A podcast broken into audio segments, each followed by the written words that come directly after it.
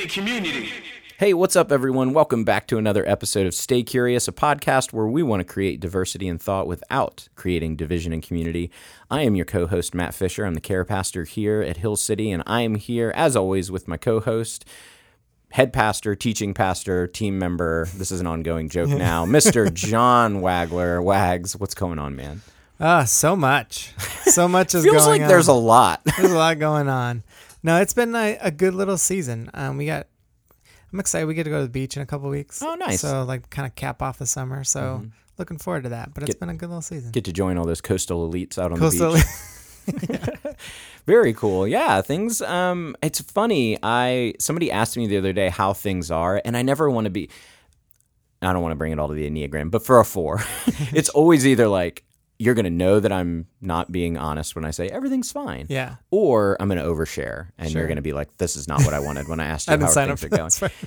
And so I've been trying, but also as I I've been like meditating a lot on uh, Jesus's words in Matthew of like, well, don't worry about tomorrow. Like tomorrow has its own worries, today has trouble of its own, and trying to live in the moment. So when people are like, "How are things going?" I'm like, "Today they're fine." Yeah. But I, and I don't mean that like yesterday Yeah. they were terrible or I'm not hopeful for tomorrow. I just like when how'd your week go? That's like a big Sunday. Yeah. You know, like you see people Yeah. on uh, at church on Sunday Yeah. or whatever. How'd your week go? I'm just like, I don't, I don't know.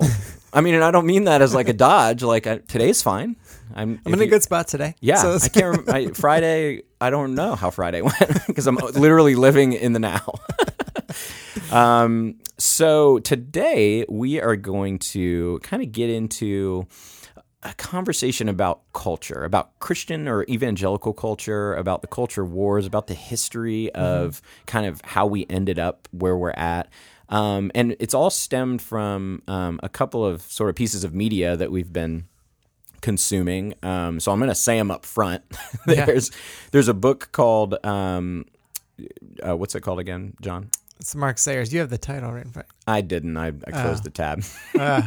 this is real. This is real. Like The road trip the road that trip. changed the world. Yeah, the road trip changed. It's like a super long title Yeah, after that, though. the road trip that- trip- yeah. the road trip that changed the world by Mark Sayers, and it's basically just about like sort of the development, I think, of the relationship between modern culture and Christianity. Yeah. Is that fair? Yep. And then um, we've been listening to that Mars Hill podcast. If you haven't heard the rise and fall of Mars Hill, um, it's a, I mean, it's a great podcast. Like even, Yeah. I would recommend it to a friend who like isn't that interested because it's just a good. The story's incredible. Like, I it's a- mean, yeah, it's great. Even how it's produced is so good. Yeah, it's like um, it's one of those things. Um, and then uh, there's the Jesus and John Wayne like series from Holy Post. Um, I've been listening to this podcast called Labeled. There's just a lot that we've been consuming about sort of culture and the church and how we got here. So today we're just going to kind of unpack some of that stuff.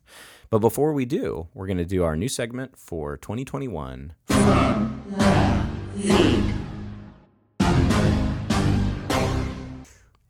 All right. So, John, what's going on in your feed? two, two things. Um, one, Beth Moore Oh, boy. Always Here she coming back at us. coming in super hard. I just love that woman so much, and um, I just want to be just like her When did now. I? I, I, Like not because she's like in her sixties, but like I want to be like her now. I said to you the other day, I was like, when did it become the reality that Beth Moore is more punk rock than I am? Boy, she's coming for him.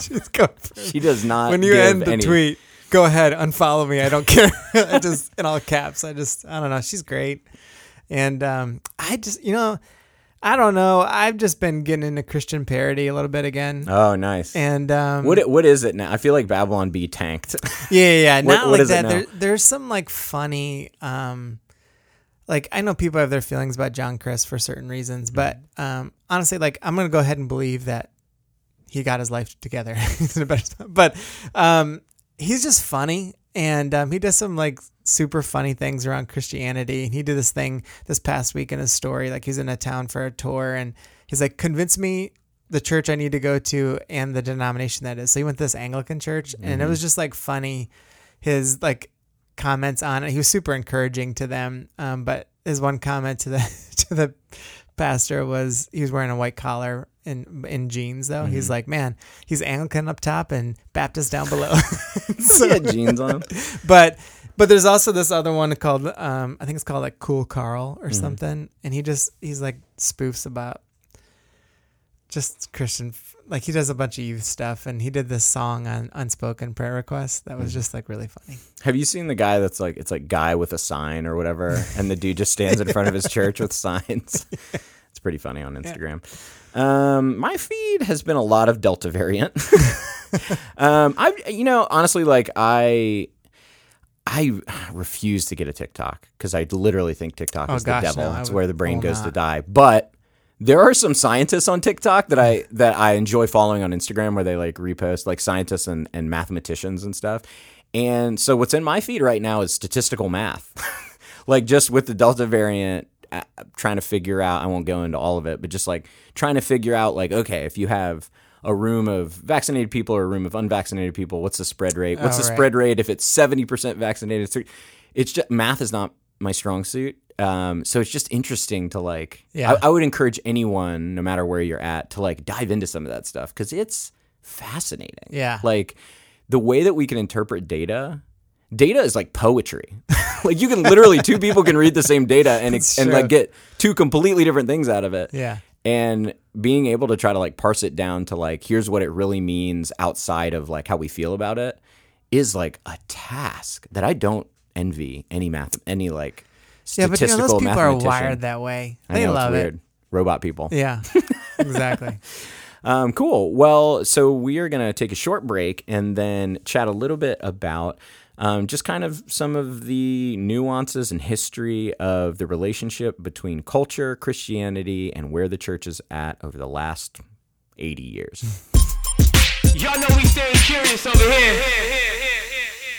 All right. So, John, you have been reading a book and you've been posting about it a lot, and you're not a poster. So, when you post about things, I feel like it warrants conversation. Um, tell us a little bit about this book that you've been reading. is called The Road Trip That Changed the World. The unlikely, this is the whole title, The Unlikely Theory That Will Change How You View Culture, the Church, and most importantly, yourself. And it's by a guy named Mark Sayers, who also wrote Disappearing Church. And reappearing church. which yeah. are also, I assume, on your recommended list of. Yeah, of they're good. Yeah, we Yeah, read them as a staff. Yeah. Um, and it's just been sort of like, you know, we were talking about what are we going to talk about on the podcast today, and um, we're s- sort of struggling with that. And then suddenly I was just like, dude, you're thinking about this a lot. Why don't we just talk about that? So I just kind of want to open it up for you to have, you know, more than however many characters you can fit Yeah. on an Instagram story.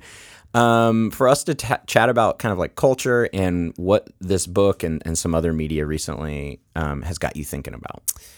Yeah, so Mark Sayers is a pastor out in Australia, and um, and so what I appreciate about him is he's got this like uncanny way of like looking into culture and where it's going and and why it's there. Mm-hmm. So he doesn't just kind of look at what's happening. He he can like he kind of reads the tea leaves really well, but he he's such a um, he's like a savant hmm. with like the thinkers of the past, hmm.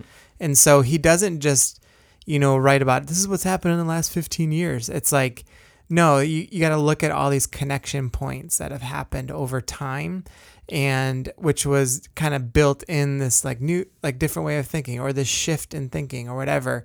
And so he does this in just a really kind of approachable way in all of his writings and even in his podcasts i've always like appreciated um, he did a podcast with john mark comer called this cultural moment which is really good just like as they began to like discuss so many things and like he's the kind of guy that um he sees all this stuff happening in China, and so he again, I just can't imagine my brain working this way because it just doesn't. Yeah. But like he's like, I'm gonna learn everything about China.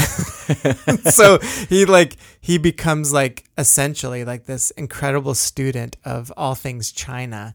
And um, so through that, he's like been able to like see some things that are going to happen. But anyway, he wrote this book um, in 2015, and so this isn't an you know he didn't just write it. He wrote it in 2015, and and so and it's funny. Like I was thinking about when I was approaching the book, I was like, man, 2015 felt so good. You know, like in the scheme of Yeah. things. I know Boy, it wasn't remember that? but um but anyway he wrote it then and there's just some things even in the book that he begins to kind of touch on that were like man these are coming to full fruition now Mm. that were not necessarily public realities back then Mm-hmm. Yeah. you know where we where we were headed and so I don't know. I just appreciate his writings and I appreciate how he thinks and I appreciate the way he introduces subject matter that we don't necessarily get into just in common like thought. And so, yes, this book has just kind of like you're right. I don't post a ton. Um, I, I'm like sporadic poster. Um, You're a lurker. You're always watching. I'm watching, but um,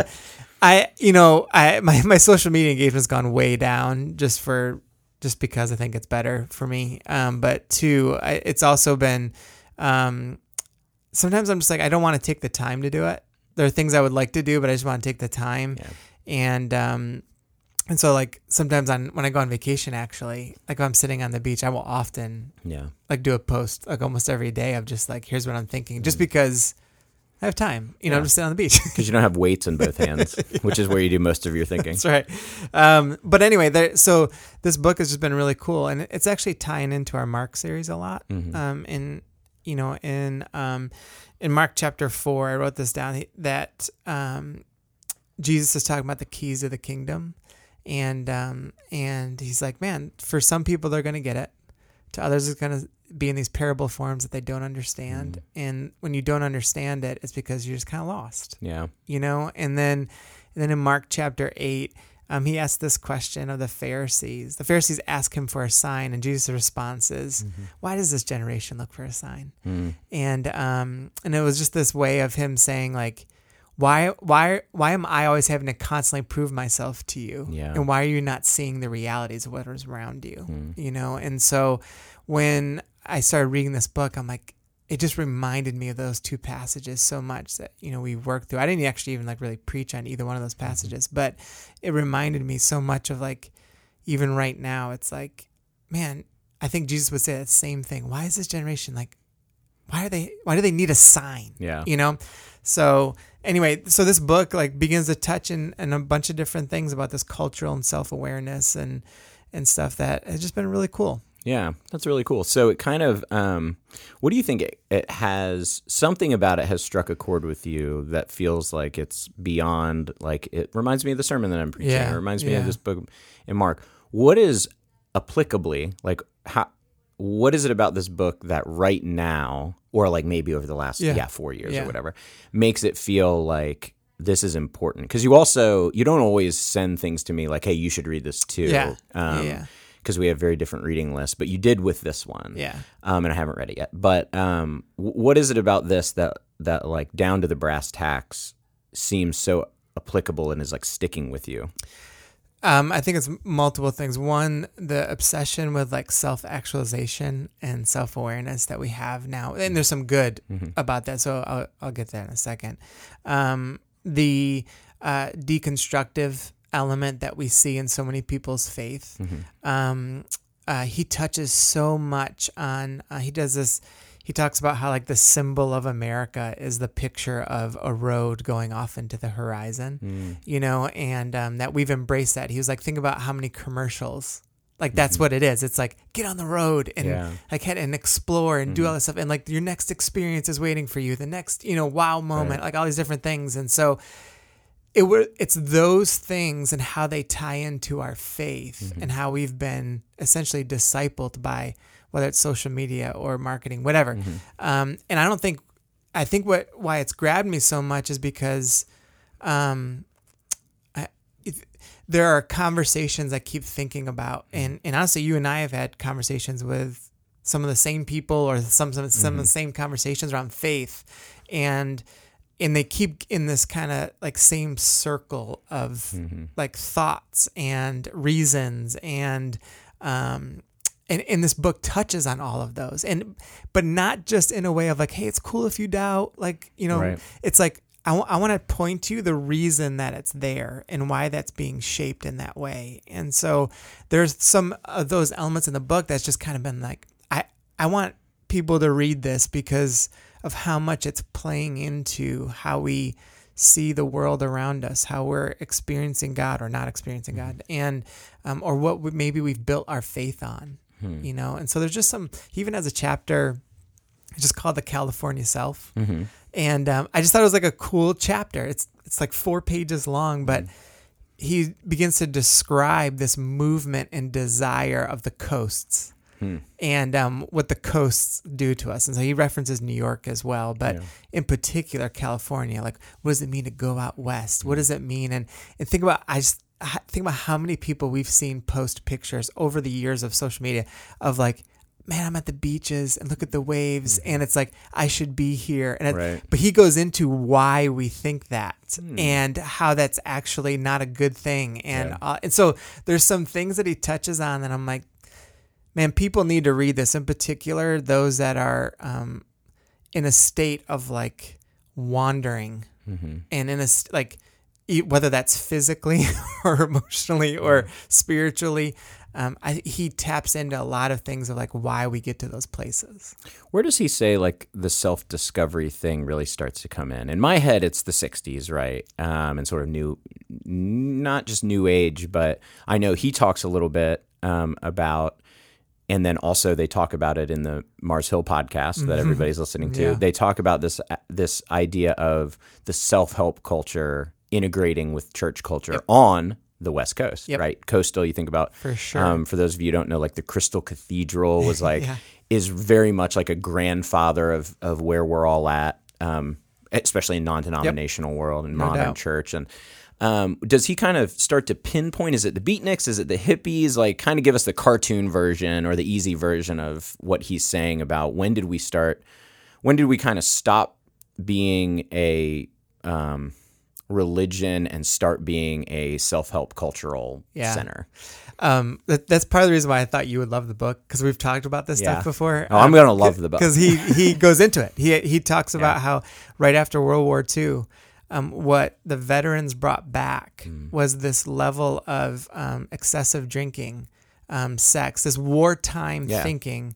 Um, but because so many veterans came back, it infused culture, and because the celebration of what happened, that began to reshape Mm-hmm. um, how people thought about just general like politics, how people thought about their Mm-hmm. faith interacted with people, how people thought about drinking and sex and all this stuff. And that began this shift. It wasn't immediate in like this, you know, like huge Yeah. wave like we see now, but it was just like this little things that started happening. And, and even like prior to World War II, the attachment of Christianity and the, Mm-hmm. uh, in the church and like politics and war and Mm-hmm. stuff was not there.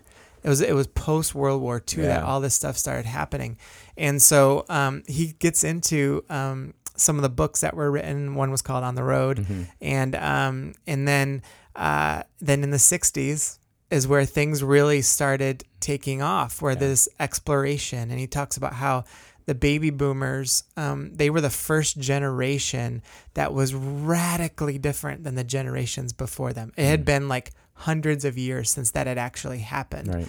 and um and so when that when that process happened so the boomers really discuss like all the people right now it's kind of funny and we had that email that came in Yeah. you know um, from our friend carol who um you know she was like describing she's like let me tell you how like what the boomers were actually like Right. in there and she's spot on Yeah. you know and um, because right now like all the young people are like oh the boomers did this but, Yeah. but they're like But I when mean- we were your age, we were way wilder than you are. Yeah. so but anyway yeah it was from the 60s of like Yeah. this this way of thinking about um, the self and self-help and exploring and this um, thinking that you're going to find the next transcendent moment on your next experience and you're asking to experience all these things in life that that can't give you that only god can and so that's it started then yeah How has it made you as the you know leader of a of a church, a non-denominational church, right? Or like Mm-hmm. non we're I would say we're fairly non-liturgical. We're not we're not what you We would have call our own high liturgy. church. Right. Yeah, or we I have our mean, own liturgy. yeah. Sure.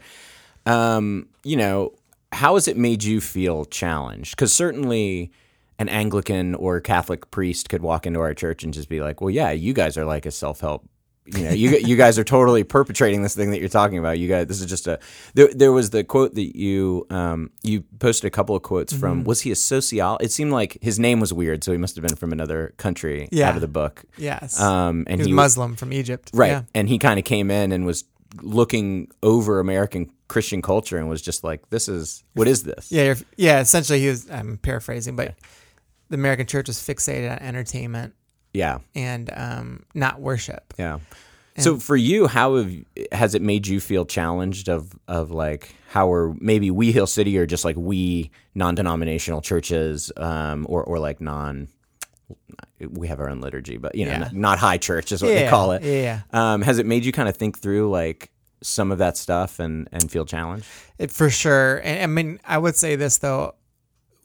Lacey and I have been challenged about this for a couple of years, and um, and because our if left to our own devices, like we are we are drawn to entertainment. Like we, you know, we did youth ministry for Yeah. years, all that stuff. So like we're drawn to the fun parts. We're drawn to celebratory things. We're drawn to like like helping people have a good time, all that Yeah, stuff. a lot so of lot of pizza parties and three yeah, legged we're races. like we're like Yeah. naturally drawn Right, to yeah. like we like to build memories, and those are good things. Yeah, like I'm not sure. like even when we just did the no Olympics. Yeah. those are things that stick with people. I mean, if know? I didn't feel safe and have fun at church as a kid, I probably wouldn't be sitting here right now. but I even feel that as an adult. Yeah. you know, it's like there's an element of like I take my faith very seriously, but I also want to have fun with Mm-hmm. it. You know, so um, yeah, I've, I've been convicted by that. Um, I think thinking through you know the purpose of certain things we may or may not do. Um, and just really trying to process like hey when people come out of our church what are we actually producing and this this is part of the pandemic and this is um you know not not a lot of people know this part of the story about our discipleship development program but um that started because i had a dream Mm. um when i was preaching through the sermon on the mount Mm-hmm. um this is a couple of years ago now it was during january i think of 2019 Yeah. i think um, if my memory serves me right but um, I had a dream um, about the passage in Matthew 7 where um, uh, people go will eventually stand before Jesus, and to some he'll say, "I never knew you," and they was like, "But we did this stuff in your name." He's like, "Yeah, but I never actually knew Yeah, you." they said, but you say Lord, Lord, Yeah. and yet, yeah, and Yeah. so um, I, in my dream, I'm standing next to Jesus, and every time a Hill City person came up, Mm-hmm. and he looked at them and he said um, to to those to those Hill City people that he said, "I never knew you." Mm-hmm. Some Hill City people got in. Some people he said, um, "I never knew you." He would turn to me and he would say, "Where were you on that?" Hmm. And so, um, so which is like. This is like some of the stuff that I just go through as a pastor mm-hmm. sometimes, like and feel the weight of that people don't ever know about, you know. But um, and so I woke up and like literally I was my heart's beating so fast mm-hmm. and I'm I'm not even like figurative. I'm literally sweating mm-hmm. just from like a stress, you know, in my dream. And um, whether that was a vision or not, I'm not even. Yeah. Either way, I had the dream. the most Enneagram three vision if it was. This is your fault. what were you? Why didn't you win at getting everybody in? but what ended up happening was that moment triggered this larger conversation with Lacey and I about, hey, what are we producing and what do we want the main thing to be? And um, we can do fun really well. We can do that in our sleep, you know, and we can do that well. Um, and that's always going to be a part of us, no matter what we do. I don't care how old I'll be. We'll we'll always have that piece. But but what we want to produce and what the fruit we want is what actually triggered the the in depth discipleship. So that's what we want to be known for. Yeah. One thing about some of the stuff you posted from this book and then how it's related to a lot of the conversations we're having right now. When I say we, I mean podcasts that everybody's listening to. So it's like you're you're reading through this book. Um, if you haven't listened to The Rise and Fall of Mars Hill yet, um, good. we're officially sponsored by them probably at this point. Um, and and it talks about obviously it's not just about Mars Hill. It does a great job of going all the way back to Billy Graham, who Yeah. a big a big thing that they point out was that um, that he went and uh, you know evangelized to the troops, Yeah. which I don't you know whatever I, I don't know if it was intentional or not, but whether he intentionally or unintentionally did it, he sort of militarized evangelical like Yeah. ministry at that. I don't think I will say this, not to interrupt your thought, but I don't think he did that on purpose. I think that was a Yeah. Well, think, either- either think the best of Billy Graham. Yeah. Um, and uh, so there's the rise and fall of Mars Hill thing. There's this book you're reading. There's the Jesus and John Wayne series that the Holy Post Mm-hmm. did. And then I'm actually listening to a podcast that's very tangentially related, but it's called Labeled, and it's basically like the oral history of like Christian alternate Christian rock, basically. But like the this this really kooky, but now very normalized idea that there's like oh, if you like Metallica, you should listen to Living Sacrifice, or like you know, if you yeah. like this, you should listen to Grits or whatever. Um, this idea of like of a parallel pop culture that's exclusively Christian. All four of these things all start with something I'd never really thought about, which is that like just like the Catholic Church has a history, just like the Baptist Church has a history, just the evangelical church, like the non-denominational church, Mm-hmm. as much as we want to be defined by not being part of something, Yeah. we have a history. Totally. Like it goes back pretty much the 50s or 60s, post World War II. Yeah. Crystal Cathedral. I'm just learning about this Yeah. it very much ties into that thing about like going to the coasts and very much the west coast. Like so much of what we engage in that we don't even sometimes think about just like how our worship is and what the music's like and like long messages. The concept of a mess for those of you who didn't grow up catholic or episcopal or, or like more again high church homilies are like 10 minutes long. Like that's only 10 or 15 minutes of a, of a mass which is an hour long you know? Yeah. this idea of like long preaching and even even more old school Pentecostal or charismatic, it was more singing and dancing uh, than it was preaching. Well, I grew up old school Pentecostal. We had both. Really? It, we had hour and 45 minute services. And how much of it was a was a message? Oh, they go 45 to an hour easy. And do you and you don't feel like that was a result of sort of some of the stuff we're learning about from the 50s and 60s? No, I think it was. I mean, I think that was part of the, the Yeah. culture. I, I do think, I mean, I heard it growing up several times, like, uh, you know, whether that was like preachers coming through, Yeah. like, you know, whatever on revivals or whatever. And those guys would speak an hour and 15, Yeah. you know, plus. And I, they would say things like, you think this is long? Like, remember when Paul preached and Oh yeah. Yeah. someone di- fell out, fell asleep and died and Right. they had to raise him from the dead. and Yeah. went back and started preaching again. You Yeah. know, like there. So I, yeah, I agree with you. Like there's like the 10 minute ho- homily, and but there is like a history here Hmm. about the the development of the evangelical faith that I don't think a lot of evangelical people understand and I know. I had no and- idea. And what's shaped certain things, and um, and and the level to which it did. You know, and um, even like when you look at the Mars Hill podcast or stuff that happened at Willow Creek, or whatever, Mm-hmm. you know, some of the leadership models and some different things too. Like there's just some there's some things that are important for people to engage. Mm-hmm. You know, um, you brought up Billy Graham. You know, Billy Graham was known for all of his great revivals and um, known for millions and literally millions and millions and millions of people coming to know Jesus. And um, but he later on in his later years, you know, he started to like pivot a little bit on some of the things that he had done. And uh, there was an interview I read of him, and he was asked the question, "How many people do you think that went down and said they gave their life to Christ? How many people do you think it was actually legitimate?" And it, this was like shocking to hear Billy Graham say this, but he was just like maybe twenty five percent Wow. you know so so like there's but yet you know we a lot of times like in evan- evangelical church and i i went to a billy graham thing you know so like you would you would think oh my gosh those thousands that just came there all of them are good but billy graham would actually later in his life say Mm, probably not. probably not you know Really? and so um yeah there's there there are things that have shaped the evangelical system and and sometimes the evangelical monster Yeah. um, that are not good, Yeah. and you got to know where they came from and what it's played into. So, it's, like, to your point about the self help stuff and Right. everything, um, and the Crystal Cathedral, that's been fascinating to learn about that. yeah. and, no idea. and- All the way over here on the other coast, we Yeah. don't really Yeah, know much about it. But I think that uh, it seems interesting to me because all this stuff is kind of now. This book was written in 2015, but Yeah. like all of these other podcasts and stuff, it all is kind of coming out at the same time, and it feels like I'd love your feedback on this. Whatever you think about it, it feels like um, the Trump administration or like that cultural shift that's happened this last four years is I think some would say the death knell of you know evangelical culture. Some would say just like a blip, but it's kind of hard to ignore that there's some sort of cap or like some sort of like it was like a stop on a train track, you know, like a, a bus stop where it's almost like it marked okay there's enough of it now that we have a history like this is a thing now it's its own yeah, it's its own denomination. You know, non-denomination is its own denomination, or like evangelical is its own Catholic Church. You know, Yeah. just like we can sit around and talk about like, well, there was the Crusades and the Inquisition and da da da da da. Yeah. It's kind of like non or evangelical culture, something to do with the Trump era, um, and everybody probably has their own take on that. Um, some, but something about the last four years has made it so it's like, okay, there's enough water in the jar that we can now assess. Or would- we're going to start assessing. Maybe we should have Yeah. started sooner. yeah, yeah.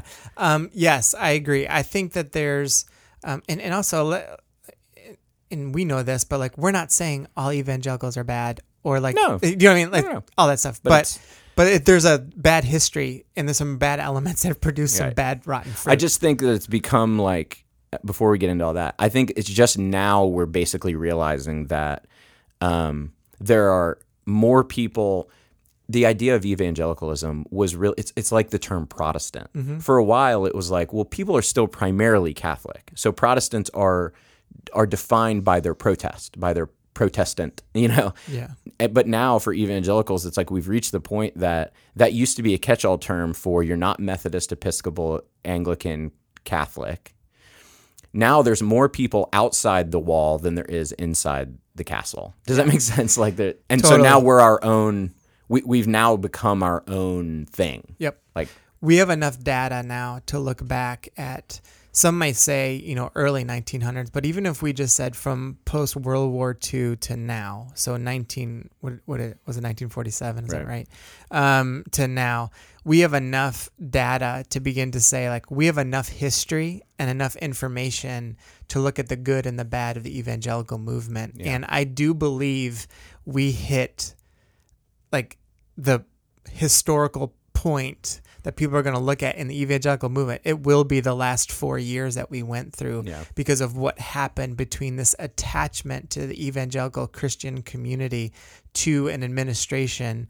Um, and listen what i'm about to say is not about politics in terms of like what what law is good or bad. I'm just saying to an administration that did not represent anything close to jesus and represented all the things jesus like would say are evil. Right. And so so i think when this marriage happened in that way um that this was like a kind of a capstone to that because what we'll see is if you kind of peel back some layers to the post World War II, where you're going through and you're talking about what came back in this marriage of like country and flag and and God and all this other stuff, what that built and the front end, it felt good, mm-hmm. but then what did that start to build in within people? And then you bring in, to your point, the 60s and this exploration and all this other stuff. But then there was like the 60s were also rife with like the Jesus movement. Yeah. And there was this combination of self expert, ex, you know, exploring yourself and figuring out yourself and transcendent things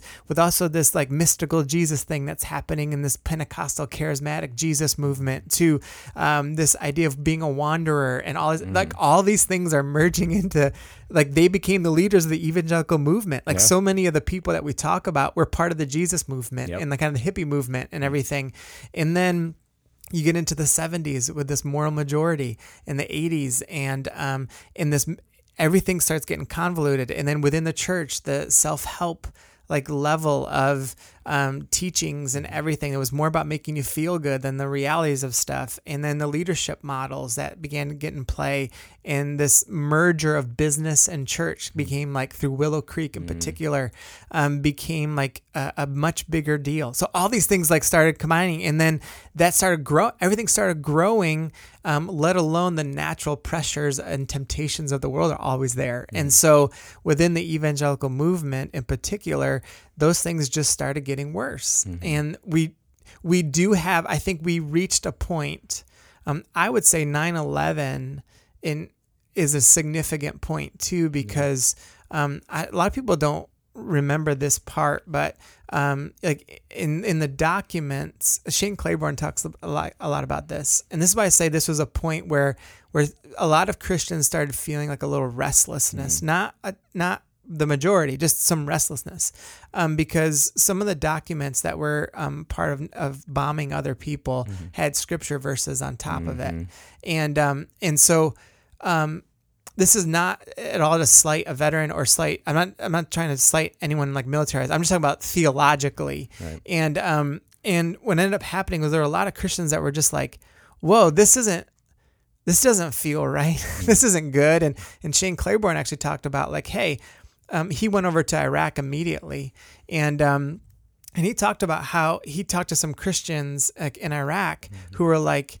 we can't believe that your Christians are celebrating the bombing of other Christians in Iraq Yeah. and the killings of Iraq. And I get that not everyone were Christians, but like they he talks about how he's talking to this one family who they they were not happy about the war either on their side, mm-hmm. but he was talking about how they had a couple of sons who were Christians who were in the Iraqi army and and how they couldn't fathom the thought that that Jesus was really cool with the fact that there would be Christian soldiers on American side and Christian Iraqi soldiers trying to kill one another in the sake of nationalism.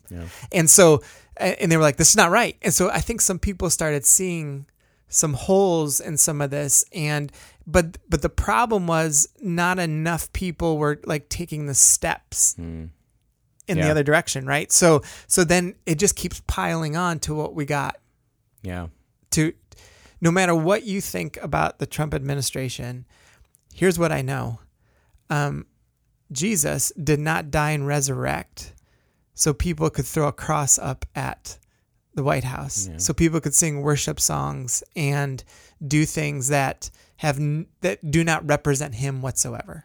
Right? Like so so so it just got twi- it just got really twisted Yeah. and I think that's I th- I think when um, people talk about the wrong side of history all the time, I I think I could be wrong on this, but I think twenty years from now, thirty years from now, when we're all old old, um, we're gonna look at this point in time, and we're gonna see like theologically and following Jesus. I think a lot of people claiming you're on the wrong side of history. It's gonna be for the wrong things. Right. Like I think we're gonna look back at this season of Christian life and be like, "Whoa, man, that that was a season we were on the wrong side of like mm. Jesus history right there." Yeah. How do you think the like um it's funny in the Jesus and John Wayne thing they talk a lot about the different sort of like boogeymen. And like in our CRT Yeah.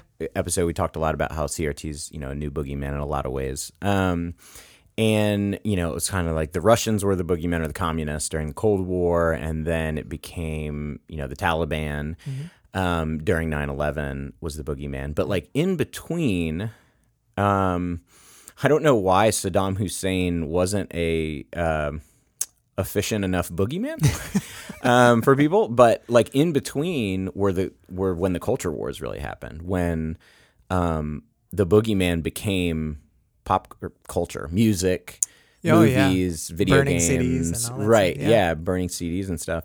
What do you think it is? Um, for us as being sort of like like we don't really remember the Cold War that much. I mean, like you know, you Yeah. remember when the wall came down and stuff, but you don't. It didn't form you as a teenager, Correct. right? Yeah. Me and me neither. Um, what do you think it is as sort of like people who were raised in the culture war part of Mm-hmm. of e- evangelical history um, that affects us as a church, like as church leaders? I think so. I would say this actually even goes back to the early 1900s with William Jennings Bryan Mm-hmm. and the um, conversation around evolution being taught in Ah, church. That was And very so- much a culture war. That's a good thought. so- yeah. Um, anyway, I, fear is a powerful motivator, and I think when I mean, look at every political ad, right? It's all based, it's all fear based, Yeah. right? So, so I think when we are raised in a system of fear, to which um, part of like the boomers generation, as much as they had the exploration part uh, of of that, and um, kind of the rebellious spirit, the the reality is is every boomer was raised in fear Yeah. that Russia was coming, that you know Cuba was going to launch the missile. Yep, the Yeah. bomb. Like this is what you do with the bomb. Like during Yep. school, if the if the bomb's coming, nuclear war is coming, like go hide under here, you know, whatever. Mm-hmm. And so you're raised on that. And so then what was taking place, even in sermons, if you go back into um, 60s, 70s, 80s preaching, it was so fear based.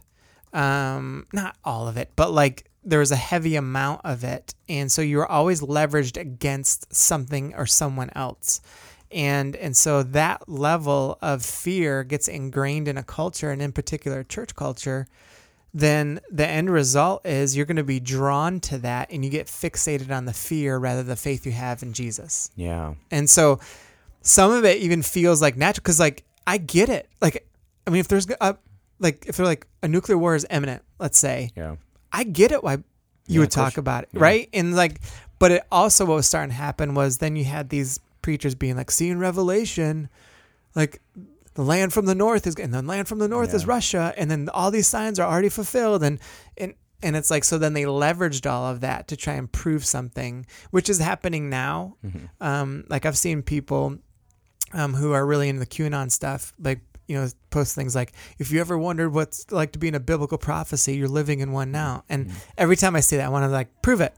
Yeah. Also, prophecy is not fortune telling. That's expressly uh, spoken Yes. against in the Old Testament. Apocalyptic writing is not about fortune telling, Right. But anyway, yeah. Um, so I think that's there. Yeah, I you know it makes me wonder. Bear with me. Um, first off, it's hilarious because I think it was Brian McLaren that used to say the history of the church is the history of people missing the point. like, if you ever want to like from from right about Constantine all the way to today, it's a history of people missing the point. and it's hilarious because it's like my new favorite like quippy like idiom you know about the bible is you know the most repeated phrase in the bible is do not fear or Right. fear not so if you're working out of fear stop Yeah. and rethink it literally the whole point of the idea that death isn't the end is to take your fear away because ultimately what we're all afraid of is death right Correct, of our yeah. own mortality so it's hilarious that we continue to be motivated by fear despite jesus kind of in some ways in the bible as as the inspired word of god kind of had an attitude of like, look, if you take one thing away from my saying, from what I'm saying is don't be afraid. Like, Yeah. don't work out of fear, right? Um, so it's always been a thing, and it's always a point that we seem to have somehow missed. Um, probably because we don't want to be martyred. But uh, hear me out. Let's tease this out a little bit. So I heard you say that like in from in 80s into the 90s and with Willow Creek and and some of these other big it's when the business world or like the business models started to really marry themselves to the church in a way that at the time seemed effective. Yeah. Um, And it was. and it was. Yeah. Well, let's put the word effective on trial. yeah, I mean, I think again, this is part of like the nuance of things, right? Like Yeah. there, even in this Mars Hill podcast that we're listening to, um, e- even though Willow Creek had Hybels, who was their Bill Hybels was their leader, and he had an epic fall. Mm-hmm. Okay, we can't ignore the thousands of people that also had some epic moments with Jesus and yeah. came to incredible faith and did some awesome things. So anyway, Well, the lesson of the cross, though, is that like God redeems terrible things. Totally. So Yes, we can we bigger. can say that. So I guess what I'm kind of getting at is a business, especially like a Western business model. Mm-hmm. I won't say the c word. Um, the Western business model is growth oriented. It's Yeah, not what yeah. you're good at; it's how much can you sell. Yeah. Right. Um, and in some ways, it's what you're good at, but it's like it's a growth model, like the rising tide raises all ships. Mm-hmm. So we marry that to the church. Well, the easy, not even the easiest, the best way to grow to maximum amount is fear. Like that's what we learned from news media. Like peddling fear, especially like you remember in the 80s where all of a sudden everybody had to have flame retardant pajamas. How many I mean God be with the people who lost their children to the fire, but like, Sure. how many kids were really like yeah, like couldn't we have made safer safety belts or you know like it's Yeah. it's a fear peddling thing so the the quickest way to growth is to peddle fear and so once the business model is married to the church and it becomes a growth oriented model eventually maybe not at first maybe at first it's more about like being a better person or learning more about Jesus or whatever but eventually if the growth has to continue you're going to give in to the the the temptation to peddle fear yeah. because you want to keep growing and fear is the fear is the way to do that that's like that's what we see that's why there's not a lot of news channels that are just like well we're going to do the good news today It's like, Yeah. well, that's not going to sell ad space Yeah. um Well, yeah. So I would say this to the growth model. Um, you're right. I mean, I think that there's a level of, uh, if you want to keep growing, that's like, well, how are we going to pay th- for this, and how are we going to like it become fear of the budget, fear of, Yeah. you know, your image, fear of all those things. There is this delicate balance there, though, that I think is also important. Part of the reason that the business model came a little bit more into the fold was because of how poorly churches were run um, and they were suffering because of that. And part of the reason why the leadership, like a focus on leadership, came in is because of how poor the leadership, you know, Yeah. of a lot of the priests were and a lot of you know pastors were at that point in time. And so there, so there were reasons some of these things came into play, and and plus, quite frankly, like think about the growth model, um, like even for us, we want to reach as many people in Richmond as we possibly can because we like like it, it, it would be like saying like if you had a good product you, you do want it to grow. Like you do want it to like reach people you know? But the the part that gets twisted so quickly to your point is it becomes about i've even like thought about recently um whether or not we should even count the amount of people that come to church Interesting. um Ooh, revolutionary. and i know it just sounds like silly but i'm like What would You know- Joe do on a Sunday? i know we need to count money because you have to count money Yeah, we have to know. um, I think we count just people in discipleship because that's an important, tangible thing of what people are going through Mm-hmm. for us. But I just started to wonder, I'm like, should I even care about how many people are actually coming to our church? Like Hmm. in terms of like the number on a Sunday, Mm-hmm. um, because when it becomes about a number on a Sunday, you become more about the number than you do about the people, like Mm-hmm. at the heart, you know. And so if we started caring less about the number of people and just wanted to be like, no, we've prayed over this service. We want the Spirit of God to move, and we're, you know, we are prepped to do this and what we do. Um, then we just kind of like let the Spirit do what its Spirit does, right? Yeah. Well, and the temptation is it's never the thing that's bad. It's always the ordering. Like Yeah. we always go back to sin is disordered desire. Sure. Right. Yeah, yeah. It's it's not that the thing itself is bad. It's the ordering it, disordering it. Yeah, Right. yeah, yeah. And so yeah, I guess growth's not bad. But what ends up happening a lot of the time is if it becomes the number one thing. Then you get into a mindset of the ends justify the means, and that's always the worst. The worst. The ends never justify the means. and that's where these epic falls happen. That's why Right. these people get um, the celebrity culture of pastors, like all that stuff. because then it's like, well, we have the gospel. It's a good product. We want everybody to hear Correct. it. Yeah. And you know, if again going back to the '80s, like if you know, if we have to start convincing people that their children, you know, watching Disney movies is gonna make them whatever, you know, or whatever, like crazy, you know, that if we have to convince everybody that all the preschools are being run by Satanists or whatever to Yeah. get them to come and hear the gospel, then like let's just do that because the ends justify the means, and it's like no, Well, it's like it's what's happening. Like there's this, I, I want to say pastor, but actually he's a heretic and a false prophet. But like, um, there's this man who has a church, um, there's a man who has a gathering. that is like doing the stuff with masks, and he's like, Oh yeah, this is another Yeah. case of like Satan doing this. He's all he's doing. He's a fear-based preacher. If you come, if you come to our service, gonna in a kick you out, we're gonna like, kick you out. and, like, I wonder if Shane went. Shane Claiborne said Sunday. he was to go. um, but it's like manipulating people. It's fear based. Right. There's nothing gospel and Christ centered about it. And um, and so I think that there's like that's still here, you know, and it's still a part of like the flow. Listen, Jesus was very concerned for the lost. Mm-hmm. We cannot get away from that. That is a part, a vibrant part of the entire New Testament is the lost. And so, and when I say the lost, it's that's not a negative term. That's just Right. like essentially people that need hope and purpose and like a, a home where they need to be. And um, so we can't get away from that. that and, and if we're going to reach the lost here, like we'll just use us as an example, we're going to grow, right? But the heart is got to be in the right place. Right. You always have to be ready not to grow Yeah. or ready for people to leave. I love the Greg Boyd has that great story about his church, which is still growing and, and large. But when he gave the sermon about you know the myth of a Christian nation, a thousand people walked out. Yeah. and like that's wild. I mean, I It's don't wanna, like, wild. deify him, but like, yeah, that's a pretty wild Yeah. thing to do. Um, especially then, that was like that was pre-Trump. That was in Oh, the middle yeah, of way- Obama, yeah, and yeah, you a know, long time ago. that was when 9/11 was still stinging real bad. I've Um, often reflected on John 6, where Jesus, you know, talks, he's talking about to his disciples and he uses this example, you got to, you know, eat my flesh and drink my blood. And uh, which obviously sounds like bizarre language. Cannibalism. And, um, but he, he turns to people at that point in time. They're like, this is too hard. And, um, he's just like, yep. Yep. And I, and, and I actually think, um, the fear-based model is easy. It's not Jesus um, the buying into power structures is easy. It's not Jesus. And I think this level of, um, to some degree, some of the deconstruction that we see with people and the floating and the wandering and all this other stuff, that's easy. It's not Jesus. And um, and I think that there's an element that was got to get kind of pressed in to Christian, um, and, and in what I hope is a new wave of Christianity is coming. I, I really do believe that. Actually, I'm way more hopeful there. um, and that there's this level that getting back to some of the words that should describe us, like I don't know, obedience.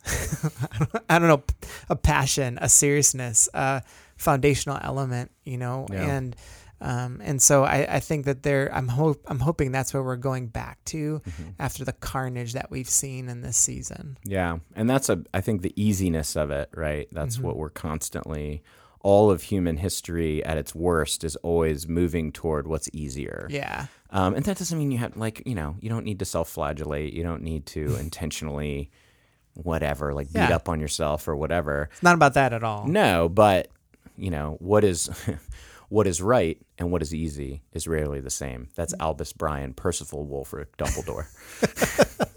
May I remind you of the words of Dumbledore? But it's true. Like what, and you can in any good writing, right? Whatever's true somewhere is true everywhere. Yeah. Um, if it feels easy, if you're honest with yourself, which I think that's a big thing, is that people aren't able to be honest with themselves. So it's like, well, this thing, you know, like not not being part of an intentional community is hard. It's like, but like if you're honest with yourself, isn't it the easier thing and probably not the right thing? Yeah. Um, so people, you, know, you just got to keep working on that. But I think, you know, to kind of wrap up because we've gone a while talking about this. Um, I think it's a good. It's always, you know, revelation. Apocalypse literally means a revealing To of, of yeah. the truth, and like that's where we're at now. Mm-hmm. And I think that that's a good thing, even though it feels very hard.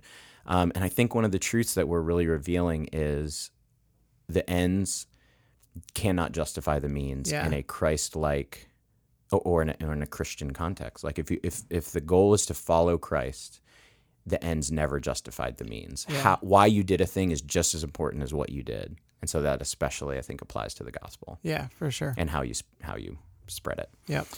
Cool. Well, um, thanks to everyone for joining us. Um, if you have questions, quips, comments, or quotes, you can email them to staycurious at hillcityrva.com. Um, make sure to rate, review us, and share so other people can get in on the conversation. And until next time, remember to stay curious.